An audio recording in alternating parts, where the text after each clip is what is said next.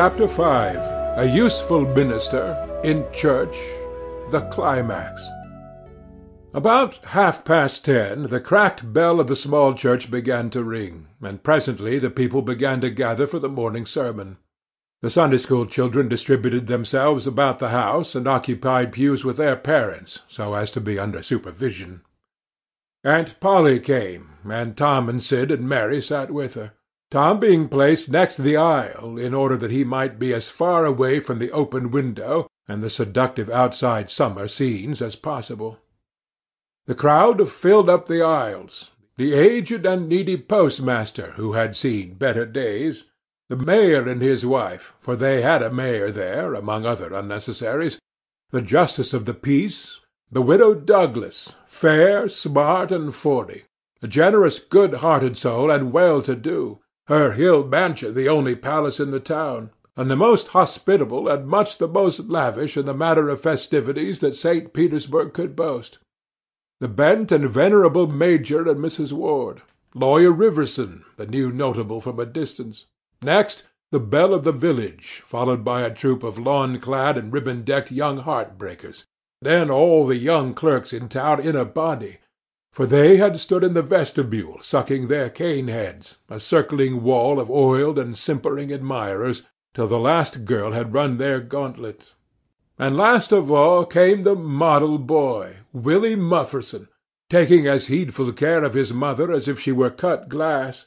He always brought his mother to church, and was the pride of all the matrons. The boys all hated him, he was so good, and besides, he had been thrown up to them so much. His white handkerchief was hanging out his pocket behind, as usual on Sundays, accidentally. Tom had no handkerchief, and he looked upon boys who had as snobs. The congregation being fully assembled now, the bell rang once more, to warn laggards and stragglers, and then a solemn hush fell upon the church, which was only broken by the tittering and whispering of the choir in the gallery. The choir always tittered and whispered all through the service. There was once a church choir that was not ill-bred, but I have forgotten where it was now. It was a great many years ago, and I can scarcely remember anything about it, but I think it was in some foreign country. The minister gave out the hymn and read it through with a relish, in a peculiar style which was much admired in that part of the country. His voice began on a medium key, and climbed steadily up till it reached a certain point, where it bore with strong emphasis upon the topmost word, and then plunged down as if from a springboard. "Shall I be carried to the skies on flowery beds of ease, whilst others fight to win the prize and sail through bloody seas?" He was regarded as a wonderful reader. At church sociables he was always called upon to read poetry, and when he was through, the ladies would lift up their hands and let them fall helplessly in their laps, and wall their eyes and shake their heads, as much as to say, "Words cannot express it. It is too beautiful, too beautiful for this mortal earth." After the hymn had been sung, the Reverend Mister Sprague turned himself into a bulletin board and read off notices of meetings and societies and things, till it seemed that the list would stretch out to the crack of doom, a queer custom which is still kept up in America, even in cities, away here in this age of abundant newspapers. Often, the less there is to justify a traditional custom, the harder it is to get rid of it.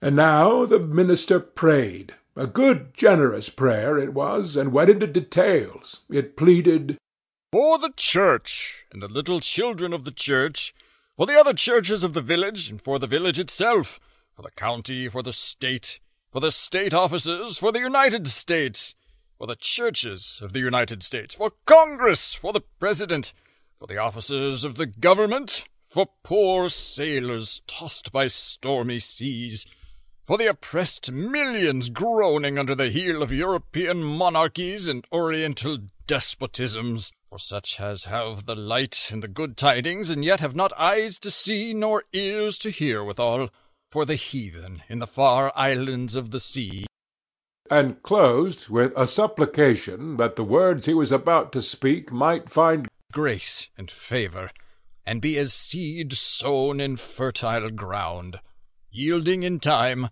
a grateful harvest of good. Amen. There was a rustling of dresses, and the standing congregation sat down. The boy whose history this book relates did not enjoy the prayer. He only endured it, if he even did that much. He was restive all through it. He kept tally of the details of the prayer, unconsciously, for he was not listening, but he knew the ground of old and the clergyman's regular route over it. And when a little trifle of new matter was interlarded, his ear detected it, and his whole nature resented it.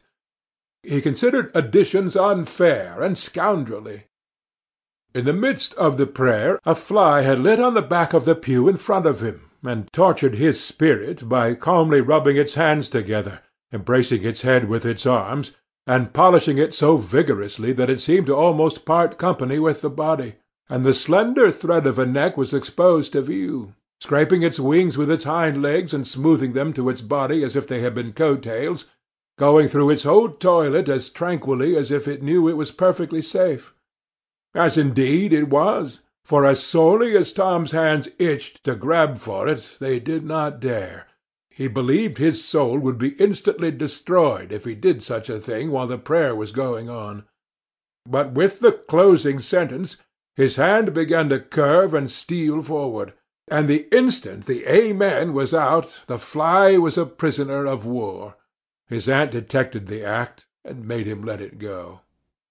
The minister gave out his text and droned along monotonously through an argument that was so prosy that many a head by and by began to nod, and yet it was an argument that dealt in limitless fire and brimstone and thinned the predestined elect down to a company so small as to be hardly worth the saving. Tom counted the pages of the sermon. After church he always knew how many pages there had been, but he seldom knew anything else about the discourse. However, this time he was really interested for a little while. The minister made a grand and moving picture of the assembling together of the world's hosts at the millennium, when the lion and the lamb should lie down together, and a little child should lead them. But the pathos, the lesson, the moral of the great spectacle were lost upon the boy. He only thought of the conspicuousness of the principal character before the onlooking nations. His face lit with the thought, and he said to himself that he wished he could be that child, if it was a tame lion. Now he lapsed into suffering again, as the dry argument was resumed. Presently he bethought him of a treasure he had, and got it out. It was a large black beetle with formidable jaws, a pinch-bug, he called it. It was in a percussion cap box. The first thing the beetle did was to take him by the finger. A natural fillip followed. The beetle went floundering into the aisle and lit on its back, and the hurt finger went into the boy's mouth. The beetle lay there, working its helpless legs, unable to turn over. Tom eyed it and longed for it, but it was safe out of his reach. Other people, uninterested in the sermon, found relief in the beetle, and they eyed it too. Presently a vagrant poodle-dog came idling by, sad at heart, lazy with the summer softness and the quiet weary of captivity, sighing for change. He spied the beetle. The drooping tail lifted and wagged. He surveyed the prize, walked around it, smelled at it from a safe distance, walked around it again, grew bolder, and took a closer smell. Then lifted up his lip and began a gingerly snatch at it, just missing it. Made another, and another, began to enjoy the diversion, subsided to his stomach with the beetle between his paws, and continued his experiments, grew weary at last, and then indifferent and absent-minded. His head nodded, and little by little his chin descended and touched the enemy, who seized it. There was a sharp yelp, a flirt of the poodle's head, and the beetle fell a couple of yards away and lit on his back once more. The neighboring spectators shook with gentle inward joy. Several faces went behind fans and handkerchiefs, and Tom was entirely happy. The dog looked foolish, and probably felt so, but there was resentment in his heart too, and a craving for revenge. So he went to the beetle and began a wary attack on it again, jumping at it from every point of a circle, lighting with his forepaws within an inch of the creature, making even closer snatches at it with his teeth, and jerking his head till his ears flapped again. But he grew tired once more after a while, tried to amuse himself with a fly, but found no relief, followed an ant around with his nose close to the floor, and quickly wearied of that, yawned, sighed, forgot that beetle entirely, and sat down on it. Then there was a wild yelp of agony, and the poodle went sailing up the aisle. The yelps continued, and so did the dog. He crossed the house in front of the altar. He flew down the other aisle. He crossed before the doors. He clambered up the home stretch.